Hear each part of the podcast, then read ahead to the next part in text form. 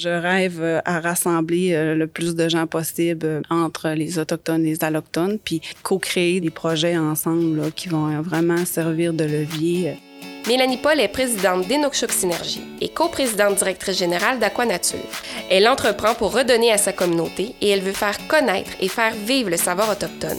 Marc Dutil, président du conseil de l'école d'entrepreneurship de Beauce et président du groupe Canam, s'entretient avec cette femme d'affaires engagée et leader visionnaire à propos de l'entrepreneuriat autochtone et féminin dans cette discussion d'entrepreneur à entrepreneur.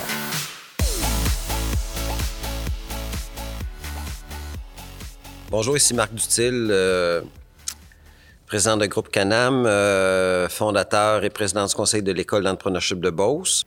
Allô, Mélanie Paul, euh, coprésidente d'Aquanature et présidente d'Inukshuk Synergie et du cercle, fondatrice du cercle Mocassin et Talons Haut. je fais partie de la C6. non, mais c'est intéressant, tu as dit je fais partie de la C6 au lieu de dire j'ai gradué de la C6. Peux-tu m'en parler un petit peu? Oui, mais pour moi, pour moi, ça, ça fait partie de mon identité. De, c'est encore là, puis ça va toujours rester là. Pour moi, ça, c'est une nouvelle famille qui s'est créée autour de moi, puis elle va être là tout le temps. C'est super parce que mm. pour, les, pour les gens qui nous écoutent, C6, ça veut dire la sixième cohorte du programme élite de l'école d'entrepreneurship. Puis euh, divulgation complète, Mélanie et moi, on s'est revus à l'extérieur de l'école. Mm-hmm. Euh, j'ai visité Mélanie. Mélanie m'a fait euh, des beaux cadeaux aussi. J'ai compris ton entreprise, j'ai rencontré ta famille. Euh, puis je suis content de te revoir, mais c'est une suite d'un intérêt.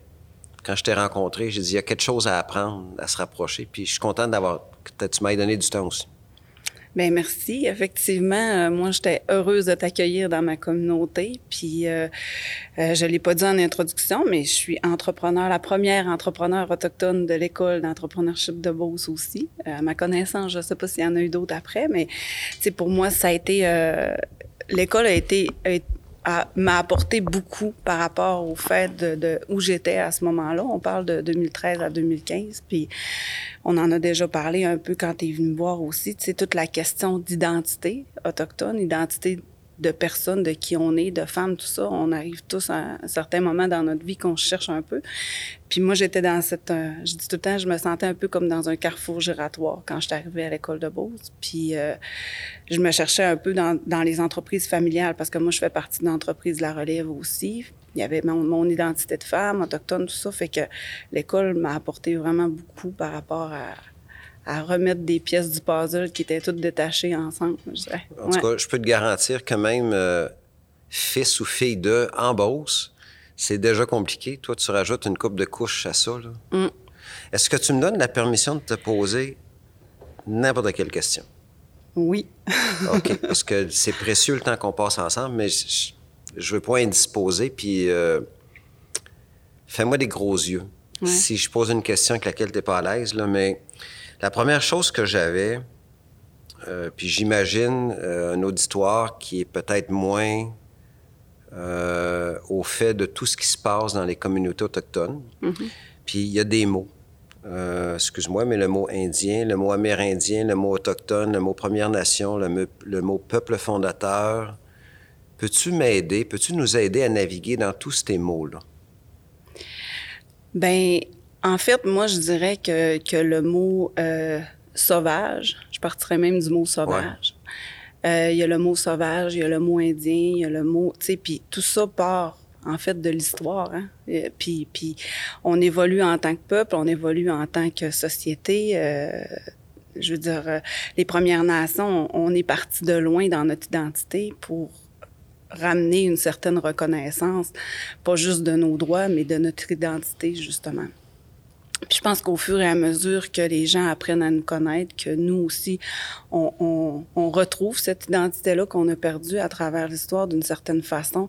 C'est une forme de reconnaissance aussi à travers ces mots-là, de changer, parce que c'est l'image qui est derrière le mot aussi qui, qui, change. Donc, euh, je pense que, tu sais, sans, sans être la spécialiste de ces mots-là, je pense qu'on a fait évoluer le mot au fur et à mesure que les gens ont repris leur place, ont repris leur identité, ont retrouvé une fierté de, de, de, de leur origine, de leur histoire, tout ça. Puis, puis je pense que c'est le mot Première Nation aujourd'hui correspond encore mieux à qui on est vraiment. Euh, puis, puis il, il met même, je dirais, euh, la table, on était là depuis le début. C'est pas, on je veux dire, les Premières Nations étaient les Premières Nations du territoire nord-américain. Donc, tu sais, ça ramène même l'identité profonde, puis la, la, sais, quand on dit, euh, quand, quand tu étais venu me voir, tu m'avais dit pourquoi un territoire millénaire, tu sais? Mm-hmm. Bienvenue sur notre territoire millénaire parce que ça fait des millénaires qu'on est là, tu sais.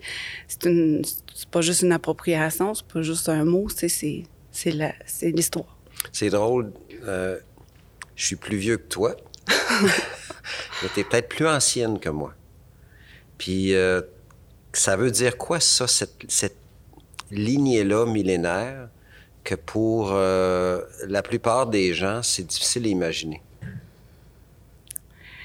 Ben, en fait, euh, c'est une grande question, historique plus que. que, euh, pour moi, le mot millénaire réfère justement à des générations d'ancêtres qui étaient là avant moi, qui ont habité le territoire euh, nord-américain.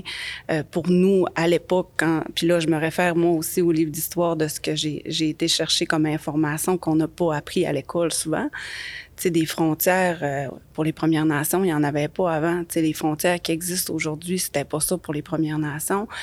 Tous les peuples collaboraient ensemble. tu sais, puis les gens se déplaçaient en fonction de leur survie et non en fonction, tu sais, de, d'un endroit ou l'autre. Donc, euh, c'est très... Euh, les gens ont habité le territoire depuis des millénaires pour, euh, pour vivre, pour survivre, puis évoluer. Mais, tu sais, je ne saurais pas dans quelle direction t'emmener par rapport à, au mot millénaire, à part le fait que... quand tu entends l'expression québécois de souche, mm-hmm. ça te fait rire ou ça te met en colère?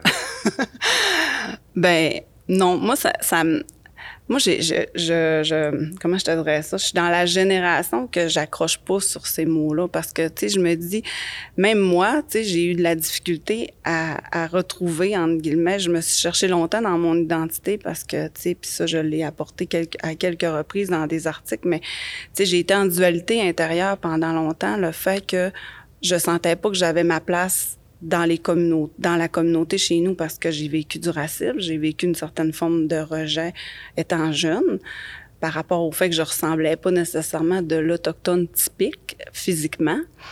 Puis de l'autre côté, quand j'arrive à l'extérieur, puis là, ben les gens, j'ai vécu un peu de racisme aussi par rapport à ça, ou parce que j'avais pas trop l'air autochtone, des fois j'entendais des choses que les gens euh, disaient des Autochtones sans savoir que moi je l'étais. Donc, ça me blessait profondément. Puis j'avais comme pas le goût d'être associée à ça non plus. Donc, ça, ça a vraiment créé euh, une recherche d'identité profonde, de dire, ben là, je me sens pas québécoise, mais les gens me considèrent pas autochtone, je suis qui, je suis où, je me situe où. Puis, tu sais, toute là la question d'identité, puis de dire, ben en fait, on a-tu à choisir quelque chose en particulier. On, se construit en tant qu'individu à travers des expériences, à travers, euh, oui, euh, une communauté d'où on vient, oui, à travers euh, nos ancêtres, nos racines, tu sais, tout ce qui nous compose. Mais au, au bout du compte, là, c'est nous qui décidons c'est quoi qui fait du sens pour nous autres, puis on, qui, compose notre personnalité, qui on est. Puis la journée que j'ai compris que j'avais pas à choisir, tu sais, je suis autochtone, née au Québec, avec mon bagage, mes racines, ma fierté d'être nous mais j'ai le droit d'être fière d'être québécoise aussi, puis de, de, d'avoir appris des Québécois autant que j'ai appris des gens des Premières Nations chez nous. Puis c'est ce qui fait la femme que je suis. Puis j'ai réconcilié cette dualité intérieure-là en venant à l'école. C'est pas rien quand même. Peux-tu m'en parler de, Il y a quelques séquences, parce que l'école, on la découvre, on, fait on décide de faire une entrevue, on est admis, on décide de venir, on fait un chèque. Euh, d'une session à l'autre, tu m'as déjà dit, ça a eu un grand impact pour toi. Peux-tu nous, faire parcourir ces choses-là? Qui commencent avec le choix de venir? Mm-hmm. Euh, ben, en fait, le choix de venir, euh, pour moi, euh, un, je savais pas que l'école existait. Quand j'en ai entendu parler, la première fois, ça a été un ami à mon père qui qui travaillait à l'époque pour la Corporation de développement économique montagnaise, en fait. Euh, puis eux euh, avaient décidé de remettre une bourse pour quelqu'un des Premières Nations. Puis eux, la corporation, faut comprendre qu'ils financent des entreprises autochtones partout au Québec. Puis euh, c'est pas juste parce que c'est un ami à mon père, je dis ami à mon père, mais tu il, il, connaît plein d'entreprises au Québec. Puis à l'époque, il appelle mon père, puis il dit, euh, il dit Alain, il dit, fallait faire un, un un choix où il fallait regarder euh, quel entrepreneur euh, on pourrait envoyer à l'école de Beauce puis qui aurait un profil de d'apporter une vision euh, puis de, des retombées euh, au niveau des Premières Nations par la suite. Puis on pense que Mélanie, ça serait une bonne personne pour, euh, pour aller à l'école de Beauce. Fait que j'ai fait mes recherches aussi de mon côté. Puis en discutant avec mon père, euh, tu sais, il fait comme, ben, c'est vraiment une belle opportunité, tu sais, on, on peut pas passer à côté de, de ça. Puis, mais tu sais, c'est ton choix parce que ça va demander quand même de l'investissement de temps et, et, tout ça. Fait que, tu sais, puis comme je disais, à l'époque, moi, je me cherchais un peu dans tout ça, puis ma place dans l'entreprise familiale, puis j'ai-tu le goût de continuer ou pas, puis, tu sais, je, je, je, je m'identifiais, tu sais, les valeurs familiales de mon père me rejoignaient, mais la façon de faire, je me sentais pas à 100% là non mm -hmm. plus. Tu sais, je, je, mon père, tu sais, avec les couleurs de l'école de Beauce, ça, ça a été pour moi une grosse révélation là, de départ à l'école quand on a fait le test des couleurs, parce que les types de personnalités, parce que dans ma tête à moi, puis tu sais, des modèles de femmes autochtones, il y en a pas beaucoup je pouvais pas m'associer à un modèle de femme. Puis dans mon environnement, on était dans un milieu d'hommes, c'était forestier beaucoup, tu sais, c'était, on recule de, tu sais, moi je suis dans l'entreprise familiale, ça fait 20 ans, fait que tu sais, tout ça mis ensemble, tu fais comme, il y a pas de femmes autour de moi, euh, la façon de faire à mon père me rejoint pas, euh, ben me rejoint pas à certains niveaux. Euh, ok, je suis vraiment à bonne place là, je suis vraiment entrepreneur moi? sais. Fait que, bref, quand je suis arrivée ici, ça, ça a été une grosse révélation pour moi parce que euh, moi, je suis jaune puis verte, puis mon père est rouge puis bleu. Fait que, tu sais, on, on s'entend que notre communication elle, elle était pas... était pas elle sportive. c'est ça. C'est une belle façon de le voir, oui. Fait que, fait que c'est ça. Fait que, bref, ça, ça, ça a été pour moi l'entrée à l'école, de venir puis de, de, dire, de voir d'autres entrepreneurs qui me ressemblaient plus, de voir des modèles féminins aussi. Fait que tout ça me réconciliait en partie avec, euh, de dire, oui, ça se peut Vous que je combien sois. de femmes dans la C6? Six? Okay. Quand même, c'est... Ouais, ouais, on était... Avais-tu comme un... OK, moi, j'étais un gars, là. Mais c'était-tu comme tes sœurs, là? Hey, les, les, les, les filles, là, on va, on va faire ça ensemble. Y avait-tu y avait déjà cette affinité-là parce que vous étiez oui. six femmes ensemble? Oui, je dirais que la solidarité féminine, elle, elle, elle devient un peu automatique là, quand on, on, on, se retrouve une minorité. Tu sais, la solidarité euh, ouais. revient rapidement. Là. Je ferais même le parallèle avec les communautés autochtones. Tu sais, quand il arrive des événements, on est toutes des communautés séparées. Il y a certains événements politiques, des fois, que même entre les communautés, ça, ça peut créer euh, des, des, divergences ou des dualités. Mais quand il arrive des événements euh, euh, malheureux, on est tous ensemble. Tu, sais, tu parlais de... Tu par, ma prononciation ne sera pas parfaite, là, mais tu, parlais, tu partais de Machteyash. Mm -hmm. Tu t'en viens en Beauce. c'est pour l'avoir fait, c'est 3-4 heures. Puis à quel moment te rembarqué dans ton véhicule ici à Saint-Georges pour te rediriger chez toi, puis là, tu dit Ah, que ça m'a fait du bien. Ça s'est passé quand, ça?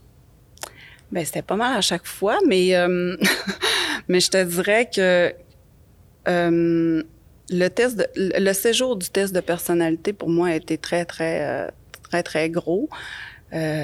L'exercice qui venait avec sans révéler c'était quoi aussi là pour moi je ça nous fait intégrer notre, notre, personnalité puis puis je te dirais que je sais pas si c'est exactement à ce séjour là mais mais justement moi la journée que ben moi j'ai eu la chance d'avoir Robert Dutton comme mmh. comme euh, mentor aussi à l'école fait que ça ça a été ça a été euh, moi je dis toujours il y a pas d'hasard il y a juste des rendez-vous dans la vie tu sais euh, puis le côté humain à Robert le côté des valeurs le côté tu sais tout ça a apporté beaucoup aussi.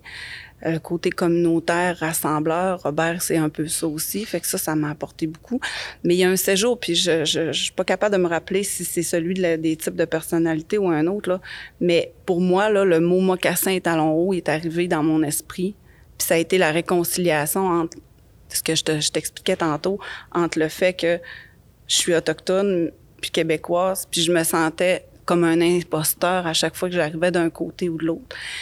Puis la journée que mentalement, parce que c'est souvent une barrière psychologique qui, qui nous arrive, puis, puis ça, je fais une parenthèse, barrière psychologique, mais le fait d'avoir créé des réserves puis des communautés, tu, sais, tu l'as vu, tu arrives sur le territoire, tu arrives dans la communauté, il n'y en a pas de frontières réelles. Mais dans, ça en a créé dans la tête des gens des barrières, des mm-hmm. barrières psychologiques.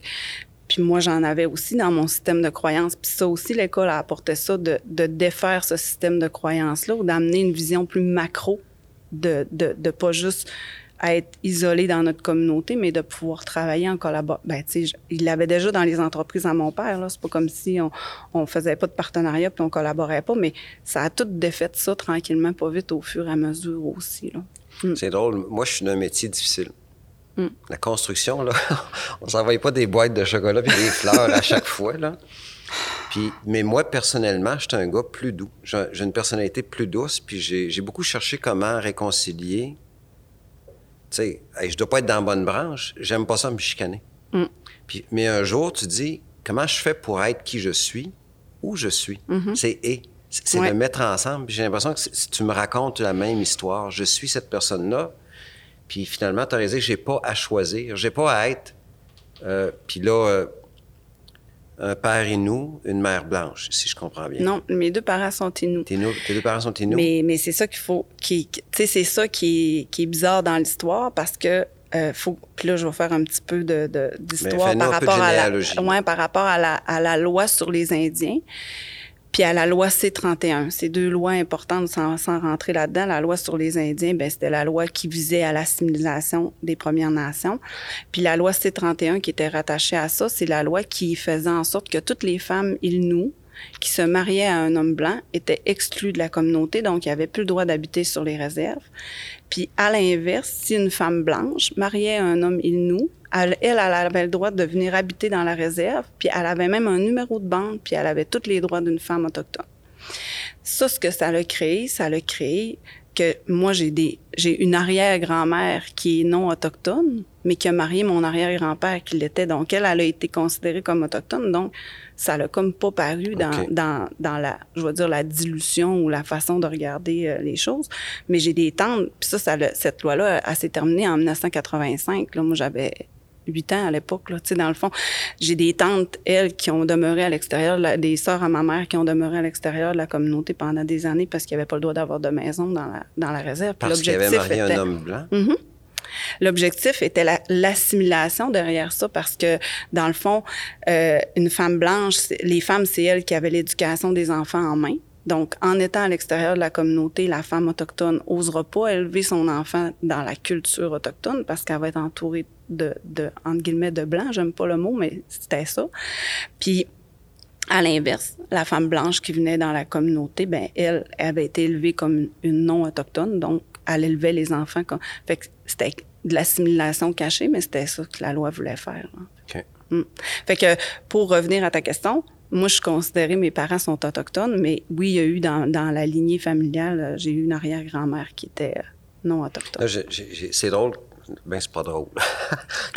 quand, je préparais un petit peu notre, notre conversation, j'ai utilisé deux outils. J'ai utilisé Word, je prenais des notes, puis j'ai utilisé Google.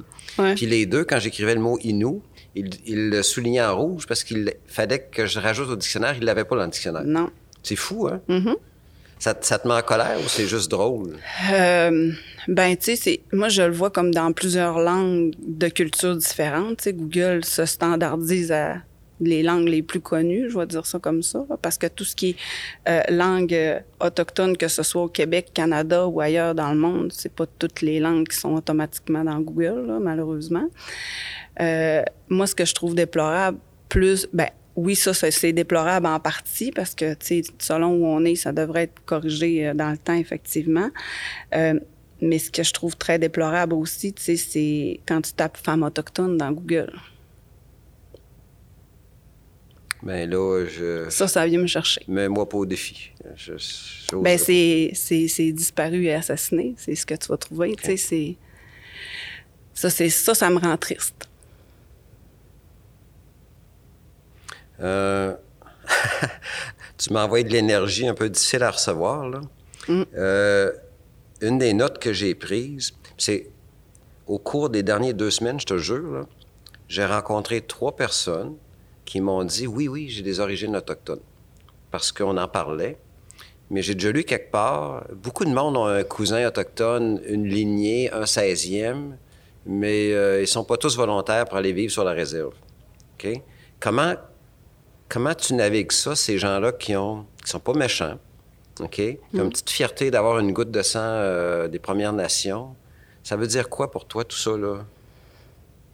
Euh, ben en fait, c'est un phénomène qu'on voit apparaître de plus en plus parce que là, le gouvernement a pris des décisions de, de reculer, on va dire, la reconnaissance dans la lignée des Premières Nations, des Métis. Là, donc, euh, ils, ont, ils, ont, reculé dans, dans, dans, ça. Fait que là, ça fait en sorte qu'il y a plus de monde qui ont leur carte de Métis ou autochtone, tout ça.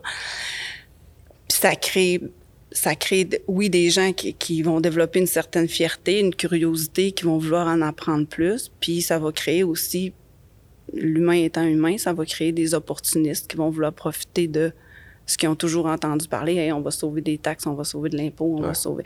Tu de, de, de voir l'avantage sans comprendre réellement l'histoire ou de s'intéresser vraiment à qui, à qui on est ou à leur lignée. Ou, fait que tu as deux types de personnes dans ça, ou peut-être même différentes personnes comment, qui vont réagir différemment. Mais, mais moi, ce que je, tu sais, j'en parlais... Euh, dans une autre entrevue dernièrement en lien avec tous les événements qui se sont passés dans la dernière année. Puis, tu sais, ça s'en vient, là, tu sais, je veux dire, on va souligner euh, le fait que Joyce, ça va faire un an bientôt. Euh, euh, à la fin du mois, le 30 septembre, c'est la journée de réconciliation des peuples autochtones.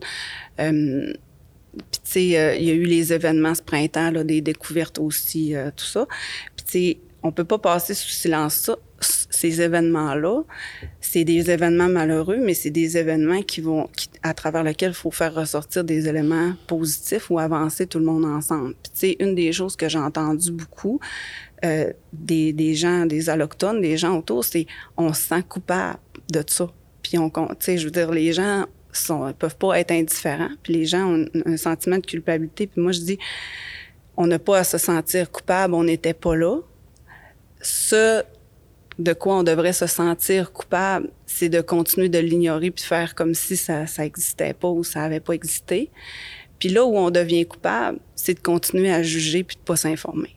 Mm-hmm. du moment où ce que tu l'ignores, que tu t'informes pas puis tu continues à juger ou à prétendre des choses, là tu deviens coupable de perpétuer une, une perception qui est fausse. Fait que moi je te dirais que c'est là si les gens sentent qu'ils veulent faire quelque chose, ben de prendre Google puis de s'informer ces vraies choses, de, de, de, faire changer ça, ça va aider justement à réparer puis à une certaine forme de réconciliation. J'avais une question que j'avais gardée un peu pour la fin, mais on est comme dans le sujet là. Quand tu souhaites ou prédis, c'est pas le même mot. Mm. J'aimerais que ça soit, mais ça devrait être quelque part entre les deux là. Euh, Comment vois-tu évoluer la relation entre les gens qui doivent vivre ensemble au Québec? tu rêverais que ça soit quoi? Mais le côté euh, rationnel en toi pense que ça va être ça. Peux-tu nous projeter dans le futur un petit peu? Bien, en fait, tu vois, le, le fait d'avoir réconcilié en dedans de moi le mocassin et le talon haut, puis d'avoir compris que ma place était justement autant d'un côté que de l'autre, puis de souvent être appelé. Tu sais, cette réconciliation-là m'a apporté à devenir un pont entre les deux. Souvent, je, je suis perçue, ben, je suis pas dire perçu, mais tu sais, je veux dire, les gens m'appellent pour ça parce que j'ai la connaissance du monde autochtone, mais j'ai aussi la, la, la facilité ou l'opportunité de l'amener ou de le vulgariser d'un côté comme de l'autre. Le monde des affaires est, est perçu de façon différente. Puis là, je me suis perdue dans ta question. Mais, non, euh, amène-nous, plus tard. Mais, en 2021. mais là, c'est là que je m'en allais. Dans le fait d'être un pont entre les deux ou d'être passé à l'école de Beau, ce que ça m'a apporté, c'est de créer des modèles qui, qui vont permettre de servir de levier pour co-créer ensemble des projets d'avenir. Parce que je pense que la réconciliation, elle va passer à travers des projets, puis à travers des actions concrètes. Tu sais, c'est on peut en parler, on peut s'excuser, on peut se désoler, on peut, mais si on, crée pas des projets rassembleurs qui vont nous permettre de créer quelque chose de nouveau ensemble, euh, tu sais, moi, c'est à travers ça que je la vois, là. Tu sais, le cercle mocassin talon haut que je parlais tantôt, ben c'est un peu ça l'objectif, c'est, c'est de rassembler euh, des marraines autochtones, allochtones, tu sais, des, des femmes d'affaires ensemble pour qu'ils co-créent des produits ou qui co-créent des projets ensemble qui vont être porteurs puis bénéfiques pour les deux. Parce que, tu sais, c'est sûr qu'au niveau entrepreneurial, on se comptera pas de menterie, on n'est pas à la même place au niveau québécois qu'au niveau autochtone. On est, tu sais, mon père le dit souvent, on est 50 ans quasiment en arrière des, des gens par rapport à tout ce qu'on a eu de difficultés financières, fiscalité, etc. Tu sais, c'est toujours plus compliqué. Si tu me permets, euh, mm. c'est une couple de fois que tu fais référence à ton père, là, Paul Alain. Alain Paul. Ouais. Alain Paul. Mais ça répète le contraire, oui. ah, ouais. Mon Dieu. J'ai une chance dans la vie de dire le bon nom. Que, Alain Paul. Mm. Puis euh, quand il m'a raconté son histoire, il travaillait chez Desjardins. Mm-hmm. Bon, au moins, j'ai quelques informations oui. bonnes. Puis il a navigué les difficultés de l'accès au crédit mm-hmm. pour les emprunteurs qui venaient d'une réserve. Mm pour qu'il y ait quand même accès au crédit puis que le prêteur soit protégé. Oui. Puis il a donné, il a, il a, navigué tout ça, il a créé quelque chose. Fait que tu es la fille de, je suis le fils de, mm -hmm. gens qui ont construit des choses. Oui. OK? Euh, comment toi, tu reconstruis tes affaires autour de toi? Comment, comment tu dis, OK, moi, mon père, il a changé des choses et moi, ce que je vais laisser, ça va être. Comment, comment tu vois ça? Mm on a eu souvent cette discussion-là, pour moi mon père. Puis, tu sais, euh, il regarde l'opportunité que j'ai eue de venir ici, l'opportunité que ça a créé de, de les projets que j'ai actuellement, puis comment je peux apporter les choses plus loin. Puis moi, je le vois toujours comme un levier, tu sais, dans le sens que, tu sais, puis lui, sa réflexion, c'est « Oh mon Dieu, que j'aurais aimé ça en faire plus. Oh mon Dieu, que, tu sais, j'aurais encore plein d'affaires à faire. » Puis moi, tu sais, je dis, je dis à... Puis là, je vais l'appeler Pat, là. tu sais, je dis à Pat, tu t'imagines-tu, si t'avais pas créé ce que tu as créé, ben moi, je pourrais pas continuer où ce que je suis, ou je pourrais pas aller où je veux aller parce que, tu sais, on a tout un moment de, de, de tu sais, on amène chacun à notre niveau, ce qu'on, selon notre expertise, selon où on est. Puis mon père, ben, c'était du côté financier, fait qu'il a emmené plein d'éléments qui facilitent les choses aujourd'hui, mais il y a encore beaucoup de travail à faire. Puis chacun a sa partie de mission de vie. Moi, j'appelle ça notre mission de vie. Puis moi, je pense que ce que mon père a construit, puis ce qu'il m'a apporté comme bagage, ben aujourd'hui, je m'en sers pour justement construire des modèles d'affaires qui vont servir de levier à d'autres femmes entrepreneurs autochtones ou même à d'autres euh, québécois ou allochtones et autochtones parce que, tu l'expertise que j'ai développée, c'est vraiment la création de partenariats entre autochtones et allochtones. J'ai été sur des tables de travail en lien avec ça. J'ai été en lien avec une table de travail sur l'intro comment inclure la main-d'œuvre autochtone dans les entreprises québécoises, euh, tout ce qui touche l'entrepreneuriat féminin autochtone. Fait qu'aujourd'hui, la vie, là, en ce moment, m'amène à redonner ça au suivant euh, les universités m'appellent, les organisations ont besoin d'en entendre parler, ils veulent qu'on transmette cette expertise-là. Fait que pour moi, c'est comme ça que je la vois, tu sais, c'est comme les modèles qu'on a créés, le, le, le, les opportunités qu'on a eues, ben on va en faire profiter autant la, la communauté québécoise autochtone pour essayer d'encore plus que ces gens-là puissent mieux se comprendre pour créer des modèles porteurs aussi. Oui, puis euh, je pense que ton père, son impact a été pan-canadien. Mm -hmm. C'était pas oui, juste oui. localement pan-canadien, euh, des choses ont été euh, rendues possibles oui, grâce à son C'était travail. la première caisse. Euh, lui a été, dans le fond, le directeur de la première caisse des jardins dans une communauté autochtone au Québec. Fait que c'est sûr que ça a fait des petits après, là. Euh, écoute, on n'était pas capable d'emprunter plus que 2000 pièces pour une maison à l'époque, là, quand il a commencé en 76. Je vais te conter une anecdote. Euh, on m'invite sur un CA d'une grande compagnie canadienne. Puis euh, elle veut s'implanter au Québec. Puis là, ils ont décidé que ça prenait un Québécois sur le CA. Mm -hmm. OK? fait que là, peut-être, j'étais un peu fier-pète, là. J'ai dit, mais là, il faudrait que vous me recrutiez pour moi. Tu sais, moi, moi, moi, pas, pas l'étiquette avec laquelle je viens. OK? Puis je voulais pas, je voulais pas être le Québécois d'office mm-hmm. sur un CA parce qu'eux autres, il y avait une case à cocher. Par contre, peut-être que pour faire avancer les communautés dont on fait partie, il faut que notre ego se mette de côté puis mm. qu'on accepte d'être celui qui traduit quelque chose à du monde qui ne nous comprenne pas. Mm. j'ai, peut-être, peut-être j'aurais dû accepter. Mais toi, quand tu étais invité, c'est souvent une identité culturelle qui est mm. sans doute l'attrait principal. Comment tu réagis à ça, toi? Bien, effectivement, tu sais, euh, je suis très sollicitée euh, sans prétention, là. Tu sais, le fait que j'ai la carte femme, la carte autochtone, toutes les minorités. Moi, les coches des minorités, je n'en coche une couple. Là. Fait que, tu sais, oui, je suis souvent appelée pour ça. Puis, tu sais, je, me suis posé la même question que toi. Tu sais, est-ce que c'est vraiment pour moi ou c'est pour mes, entre guillemets, mes cartes d'entrée? Puis à un moment donné, tu sais, justement, j'ai mis mon... Tu sais, j'ai ben, j'ai pas eu à mettre mon ego de côté parce que pour moi, ça, c'est comme... Je le sens comme une mission je le sens comme, tu sais, je, je, je, sais que je suis intelligente, puis je sais que quand j'apporte quelque chose à une table, c'est pas juste ma carte qui est là, puis je suis pas juste là pour pour paraître, mais tu sais, j'apporte des éléments euh, qui font vraiment changer les perceptions puis les choses. C'est sûr que je, je, choisis les tables où je vais. Il faut que ce soit en lien avec les valeurs, puis il faut que ce soit en lien avec avec ce que moi je veux faire. Mais euh, puis il y a déjà même une, une, une présidente d'entreprise de, de, de de financement qui me dit Est-ce que tu te sens comme l'indienne de service Je me suis fait poser la question comme ça. Ça le mérite d'être clair. Oui, oui. Hum.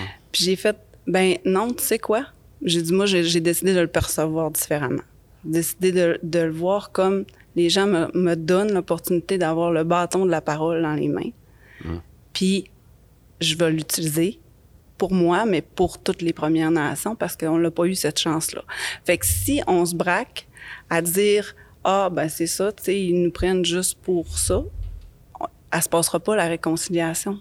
sais, si chacun on reste sur nos positions, sais, si la porte s'ouvre, peut-être qu'il y en a des opportunistes, peut-être qu'il y en a, mais c'est à nous autres de les percevoir aussi. sais.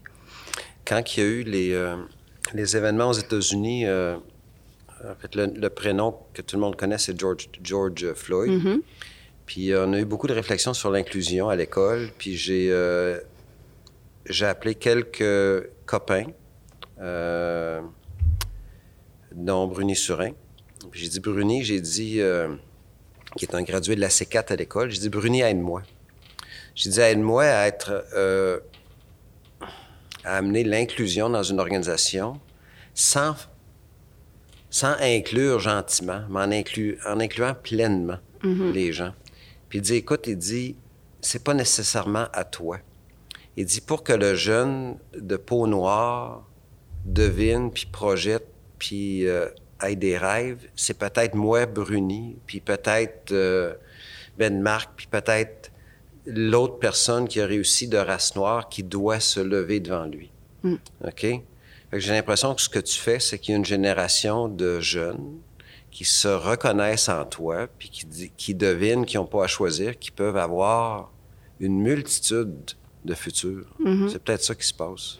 Ben oui, moi, c'est comme ça que je le vois, puis c'est comme ça que, que, que ça se passe, en fait, parce que euh, depuis que j'ai commencé à parler de mon projet du Cercle Mocassin Talon Haut avec Daniel, j'ai plein de femmes autochtones qui m'écrivent en privé, euh, tu sais, est-ce que je peux te parler, j'ai un projet, euh, tu sais. Fait que je sens que ça va créer, justement, il y en a un besoin, il y en a un qui est là, puis tu sais, moi, j'ai pas eu la chance d'en avoir des modèles, mais mon rêve, c'est d'en créer plein, tu sais, je veux pas être je veux pas être la, la, la, vedette en avant ou être la, la personne qui est toujours mise en avant. C'est il y en a plein d'autres femmes qui font des belles affaires. Puis il faut en parler. Tu sais, comme je te disais tantôt, tu sais, le fait qu'on tape sur Internet femmes autochtones, moi, euh, mon, plus grand rêve, c'est de voir d'autres choses. Ouais. J'ai, euh, je t'écoute, puis j'ai l'impression que tu es libéré parce que c'est pas à propos de toi. C'est à propos de quelque chose de plus grand que toi. Hum. Ça permet de construire des choses. Oui. Euh, écoute, tu, m'as proposé des lectures. Tu m'as fait lire euh, les Inuits et le territoire de Jean-Paul Lacasse, que je me suis tapé une belle brique de... Que j'ai même pas tout lu moi-même. et 200, 250, 300 pages, je l'ai lu. Euh, j'ai lu une histoire de, écoute, des années 1800, un monsieur Tanner qui a été kidnappé, qui a vécu 30 ans chez les Ojibwés. J'ai lu un livre sur les histoires de l'Amérique du Nord, des Premières Nations. Puis il y a quelque chose au niveau de la liberté. Mm. L'homme et la femme des Premières Nations, j'ai l'impression, ont un sentiment de liberté. Le chef n'est pas vraiment chef. Il n'y a pas de, il y a pas d'emprise d'un être sur l'autre. Il, il, y a quelque chose de, de, de primal. J'ai pas le bon mot. OK? Mais raconte-moi la liberté pour toi, c'est quoi? Ben en fait, euh, ma liberté à moi s'arrête où la, où la tienne commence. Fait que, tu sais, on est, moi, dans ma tête à moi, on est tous interreliés. Chez les Premières Nations, c'est très, très communautaire. C'est, tu sais, ça a toujours été le, le, le fait qu'on, que c'était, tu sais, avant qu'il y ait des réserves, on appelait ça des tribus, on appelait ça des clans. Tu sais, les gens se, se, promenaient, étaient nomades, puis se promenaient en forêt, puis tout le monde dépendait de tout le monde pour survivre. Là. Donc ça, c'est resté dans les gènes, c'est resté dans, dans la façon d'être. C'est l'approche holistique des Premières Nations. C'est pas juste d'être humain à être humain, c'est être humain à animal, à végétal. C'est on est on est indépendant un de l'autre, puis on peut pas vivre un sans l'autre. Puis ça inclut le monde animal, le monde végétal, puis tout ce qui, qui, est autour de nous. Fait que le respect de la terre-mère, toutes ces choses-là. Puis dans la façon de penser des, des, Autochtones, c'est toujours dans une approche que tout le monde soit bien, que tout le monde ait sa place, que tout le monde ait, tout le monde une importance égale à un certain point, parce que justement, chacun faisait sa part. Puis tu sais, euh, le, même, je te dirais, le, volet patriarcal, matriarcal dans l'histoire autochtone, c'est pas ce qu'on connaît aujourd'hui. La femme prenait autant de décisions que l'homme avant. C'est elle qui avait la gestion des camps, c'est elle qui s'occupait, oui, des enfants pendant que l'homme chassait, mais leur rôle était interdépendant. C'était pas un plus que l'autre. Sais, fait que ça, c'est encore vrai aujourd'hui. Puis, tu sais, je le vois dans, dans, dans, les formations que je suis en train de monter dans l'entrepreneuriat féminin autochtone. Ce qui démarque les entreprises autochtones féminines, c'est beaucoup comment je redonne à ma communauté. Comment je fais pour qu'il en reste le plus possible autour de moi. Ouais, le. OK, scoop. Le B est en train de regarder une relation avec certaines communautés africaines, francophones. Hmm. OK? Puis l'attrait principal que le B a envers eux, c'est ce sens de communauté-là qu'on a entre les entrepreneurs, mais aussi la Beauce. Mm-hmm. Cette Beauce-là où, loin des grands centres, on se reconnaît interdépendant, puis l'entrepreneur est, est porteur d'une responsabilité plus grande par les, les mm-hmm. moyens que la vie lui a donnés. Mm. Puis je, t'écoute parler, puis il y a peut-être ça dans le ben, clan, dans la tribu, dans la communauté. C'est ça que je me, c'est ça qui me rejoint beaucoup à EB aussi là, tu sais, euh, quand je suis venue, parce que justement, c'est une famille, c'est soudé, on est tous ensemble, tu sais, euh, on le voit là, tu sais, avec le groupe que, que vous avez créé aussi, s'il y a quelque chose, on est tous là, tu sais, c'est, mais c'est un peu ça là. Mm. Il y a quelqu'un, là, euh, j'étais avec la G12 un matin, mm-hmm. puis dans la G12, il y a environ deux mois, il y a un jeune, OK, il, ben, il est jeune, il m'a envoyé un email parce que je suis facile à rejoindre. Marc, as-tu une heure? Je, j'ai une question compliquée. Mais trois jours après, on est assis ensemble. Puis la plupart des gens pensent qu'il y a tellement de hiérarchie dans le monde des affaires que. Mm. Mais euh, j'étais content. Puis là, j'ai dit la seule, la seule obligation que tu as, c'est d'un jour de répondre à quelqu'un d'autre. Mm. Tu me dois rien à moi. Non. C'est ça que tu me décris un petit peu. Mm quand on donne, ça revient toujours, mais pas toujours de la personne qu'on pense que ça va arriver, effectivement. J'ai, euh, c'est vraiment niaiseux. Celle-là, -là, j'ai pris une note. j'ai l'impression, les gens savent pas pourquoi l'Indiana s'appelle l'Indiana. Je sais pas non plus. non, mais il y a l'Ohio, il y a le Massachusetts, il y a le Connecticut, il y a le Kentucky, il y a le Vermont. Mais l'Indiana, là, mm-hmm. c'est un territoire qui avait initialement été réservé pour que les communautés indiennes puissent y vivre. OK. Puis à un moment donné, il y a eu, hey, euh, c'est des belles terres, ça. on devrait les envahir.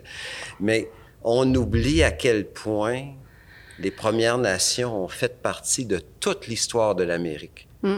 Alliés des Anglais, alliés des Français, alliés des Américains, ils étaient là sur les champs de bataille, ils étaient là pour euh, soigner, ils étaient là pour mm. donner les trucs de survie chez nous. Mm-hmm.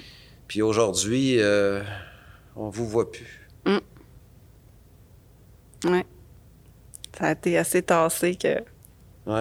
Puis euh, je t'ai déjà parlé de quelque chose, là. À travers le monde, il y a des communautés qui sont plus visibles. Mm. Quelle relation as-tu ou quelle réflexion as-tu face aux autres communautés autochtones sur plusieurs continents qui, eux aussi, ont vécu quelque chose mm. comme euh, être tassés? Mm. Bien, en fait, tu sais, j'ai eu la chance, il y a quelques années, euh, après l'école, j'étais allée euh, faire un voyage initiatique pour visiter le Pérou mais vraiment avec un chaman inca euh, du, du, Pérou. Puis euh, on visitait justement euh, chacune, chacun des, des, des, sites touristiques, mais, mais d'une façon plus spirituelle, puis vue de la vue des Incas, des, qui sont les, en fait les Premières Nations de, de ce pays-là. Puis je me suis rendu compte qu'on a vécu sensiblement la même chose, comme tu viens de dire, d'avoir été tassés. Eux, c'était par les Espagnols, c'était l'histoire est, différente, mais c'est la même. Ils ont été, ils ont été euh, persécutés, ils ont été tassés, ils ont été. Puis, tu sais, je me dis, mais à la base, ce qui, ce qui, ce que j'ai aimé, c'est que nos racines profondes, reliées à la terre-mère, reliées à la spiritualité, reliées à nos croyances, à nos ancêtres, à qui on est, à l'approche holistique, c'est la même. Fait que, tu sais, nos valeurs profondes, que tu sois au Pérou, que tu sois ici au Mexique ou ailleurs, euh, au Japon ou peu importe, tu ces valeurs profondes-là, humaines et euh, environnementales, sont les mêmes. Fait que pour moi, les peuples autochtones ont quelque chose à apporter au monde occidental. Puis on le voit aujourd'hui parce que euh, on est en train de revenir à la permaculture, on est en train de revenir à des éléments de base qui ont toujours existé depuis des millénaires chez les Premières Nations parce que les gens savaient qu'il fallait vivre en harmonie avec notre environnement pour que ça soit en équilibre, pour que ça perdure dans le temps. Puis actuellement, les gens sont en train de réaliser ça, puis on revient à des vieilles méthodes qui étaient là avant. Tu sais, c'est comme les Premières Nations ont été tassées, on s'est perdu en tant que société. On est allé dans l'autre extrême, puis maintenant, ben, on revient. Puis je pense que ça, ça va permettre aux Premières Nations de reprendre une certaine place parce qu'ils ont les réponses, les gens, en partie de comment, tu sais, puis on le voit au niveau je vais prendre le domaine forestier, tu sais, de plus en plus, les gens essayent d'intégrer les aînés dans la façon de voir l'approche, la façon de cultiver la forêt, la façon ces gens-là ont tout été tassés avant. On a mis des chimistes, même avec Aqua, je le vois, Aqua Nature, les produits de santé naturelle, les plantes médicinales autochtones. Comment on s'est ben, perdu dans le chimique. Attends comment... on va bien le faire. Oui. Tu as lancé une entreprise qui s'appelle Aqua Nature. Oui. Prends le temps de bien nous la décrire, tes motivations, puis euh, où tu es rendu aujourd'hui. Bien, euh, Aqua Nature, en fait, c'est vraiment le pont entre la science euh, d'aujourd'hui puis le savoir euh, médicinal, le savoir traditionnel des Premières Nations en lien avec la médecine des plantes. C'est toi la fondatrice, c'est toi l'actionnaire principal. C'est oui, c'est moi et ma cousine. On est deux femmes autochtones majoritaires avec un groupe qui s'appelle Silicycle à Québec, qui est dans le parc technologique, qui a tout le côté scientifique. Donc l'objectif, c'est vraiment, euh, tu sais, on connaît aujourd'hui la fonctionnalité des plantes. Euh, les Premières Nations utilisaient déjà ces plantes-là depuis des millénaires pour se soigner, pour guérir certains maux, mais eux le faisaient de façon intuitive et par transmission de leur ancêtre qui leur avait dit, ben tu sais, t'as ça, ben prends ça. Mais c'était quoi la molécule qu'il y avait dans la plante qui faisait que ça fonctionnait? Ils ne savaient pas parce qu'il n'était pas là. Aujourd'hui, la beauté, c'est qu'on essaie, ben, pas on essaie, l'objectif d'Aqua, c'est de rallier les deux. Sais, quand je dis je deviens le pont entre les deux, ben c'est un peu ça. C'est, on a ce savoir-là, on a, on a cette connaissance-là. Maintenant, ben apprenons à travailler ensemble pour mieux le positionner puis que les gens se sentent à l'aise de revenir puis de se soigner dans une approche holistique. Ça fait qu'une une, identité autochtone pleinement assumée, c'est pas renier la modernité. Non.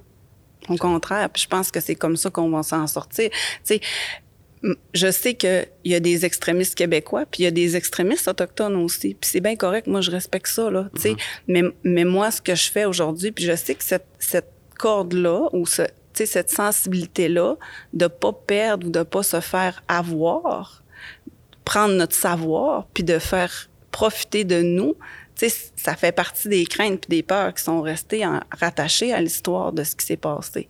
Mais je pense qu'il y a des façons de le faire différemment aujourd'hui, dans le respect de tout ça, sans euh, aller chercher un savoir, profiter des gens, puis tu sais faire ça tout croche. Moi, je, à quoi c'est très clair que on va le faire dans le respect de la nature, des plantes qui sont là. S'il y a des plantes en danger, on y touche pas.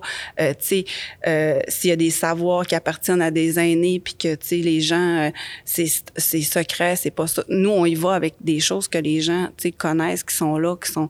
Fait qu'il y a vraiment une façon de faire les choses respectueuses, autant pour l'humain, l'environnement, puis le savoir des Premières Nations, sans euh, sans brimer personne là-dedans. Là. Puis tu es contente de la façon que ça se passe? Oui, je suis contente parce que c'est c'était une crainte que j'avais de comment les gens de chez nous allaient percevoir le projet, comment ça allait être accueilli, parce que je savais qu'il y avait ça. Puis ça a eu un effet rassembleur. Puis il y, a quelqu'un qui m'avait dit, tu sais, Mélanie, démarre ton projet, fais tes choses, tu fais rien de plus ou de moins que ce qui se fait déjà, parce que en fait, il y a des gens, des entreprises québécoises qui ont pris ce savoir-là, qui le commercialisent en disant que c'était le savoir des Premières Nations, pourquoi nous, on regarderait aller ça puis qu'on prendrait pas notre place là-dedans? Ben, on prend notre place, on, se positionne, puis tu sais, derrière notre sac, c'est pas euh, c'est pas les Premières Nations faisaient ça, mais c'est nous faisons ça depuis des millénaires. C'est l'authenticité du produit, c'est l'authenticité de. Moi, genre, puis là, ça a tout rallié des cueilleurs autochtones qui voulaient cueillir avant, mais qui avaient, ils voulaient pas nécessairement vendre à des Québécois. Fait que là, tu sais, les gens ont l'impression que ça, ça reste entre nous, puis ça, ça profite euh, aux communautés. Quand tu dis entre nous, nous, c'est qui? ben le savoir traditionnel des Premières Nations entre les communautés. Puis, tu sais, je, parle pas juste de la communauté chez nous parce que ça leur rallié d'autres communautés qui avaient des projets similaires aussi, puis qui avaient le goût de se lancer comme ça. Fait qu'on parler avec mes mains. Oui. Ben oui, j'ai euh, commencé. Hein? c'est pas grave. Mais euh, nos petits-enfants, mm-hmm. fait que dans 30, 40 ans, penses-tu que les communautés qu'on représente vont vivre en harmonie côte à côte ou il va y avoir une, une, euh, un métissage dans notre futur? Ben moi, je pense que ça va être un peu des deux. OK. Mm. Il va y avoir du métissage, oui, de plus en plus, comme il y en a toujours eu, puis comme il continue d'en avoir. Puis je pense que je pense qu'il y a une réelle volonté de changer les choses. Je le sens vraiment là, actuellement euh, dans toutes les communautés, que ce soit en affaires ou euh, peu importe où, on va. Là, dans, les gens ont, le goût de, de changer ça. Puis je pense que ça va rapprocher les gens, puis ça va. Euh, il y a eu un. Moi, j'appelle ça un éveil de conscience collective. Je pense que les événements. J'ai lu une biographie de Winston Churchill. Puis euh, un des passages, écoute, il a gagné le prix Nobel de littérature. Fait qu'il a beaucoup, beaucoup écrit, cet homme-là. Puis un des passages qui m'a beaucoup marqué, il y avait la ferme conviction que l'aristocratie anglaise faisait du bien à l'homme rouge. C'était ses mots, OK?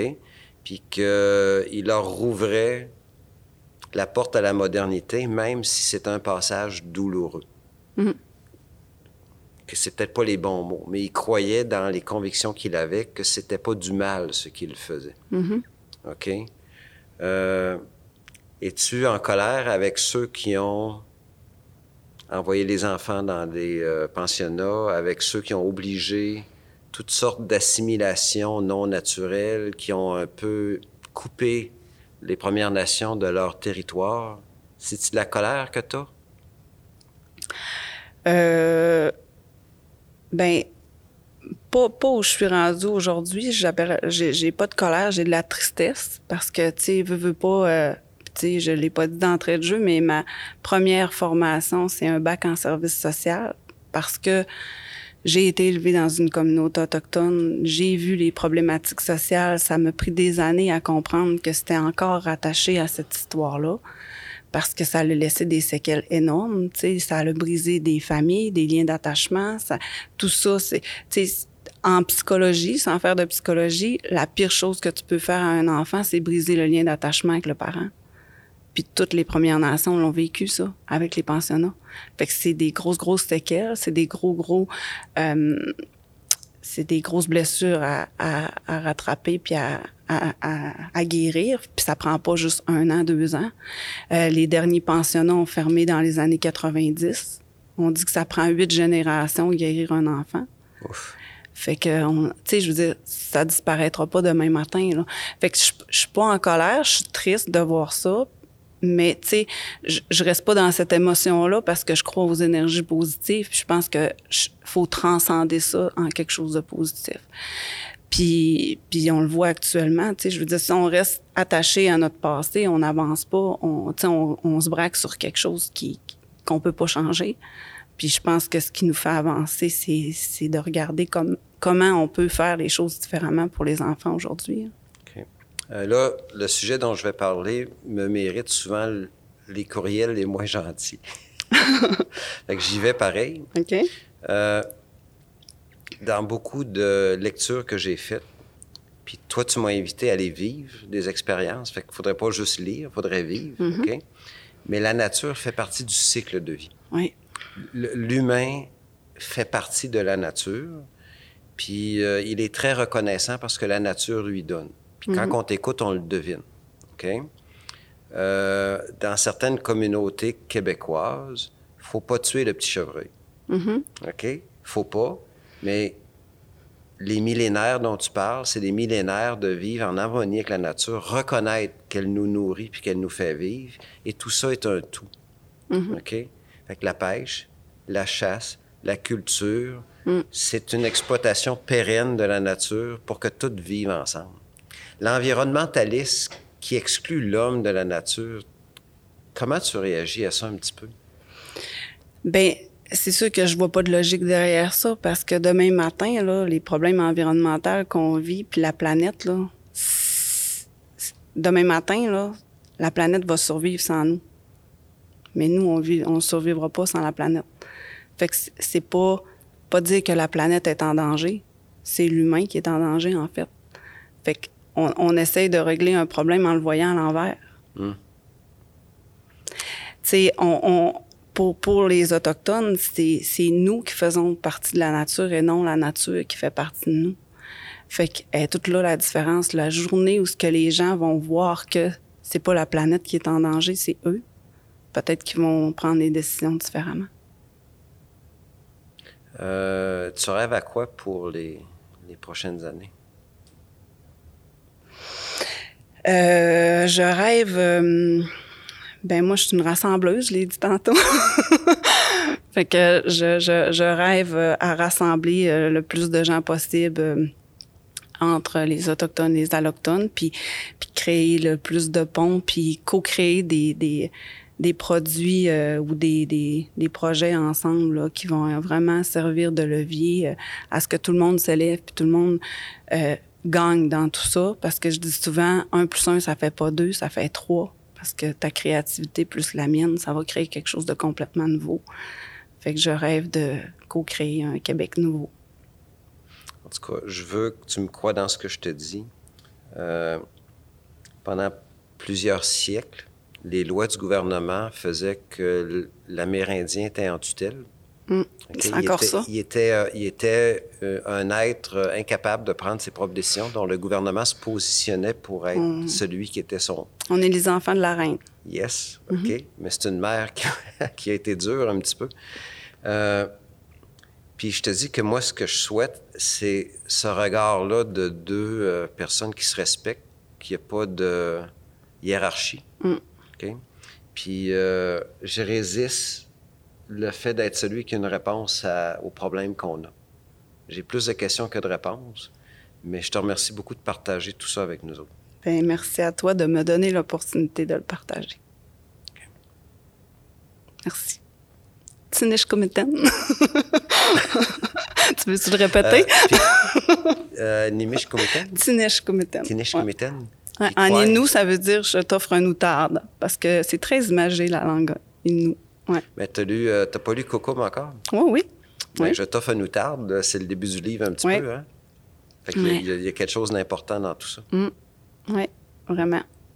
Ça m'a vraiment intéressé ton histoire, chaman, Pérou, Mm-hmm. euh, découvrir à quel point les histoires se ressemblent. Mm. Est-ce que eux te voyaient, puis eux autres avaient ce constat-là aussi? Euh, ben en fait c'était un chaman là puis tu sais les échanges qu'on a eus ensemble il y a vraiment eu une, bonne une belle connexion entre moi et lui.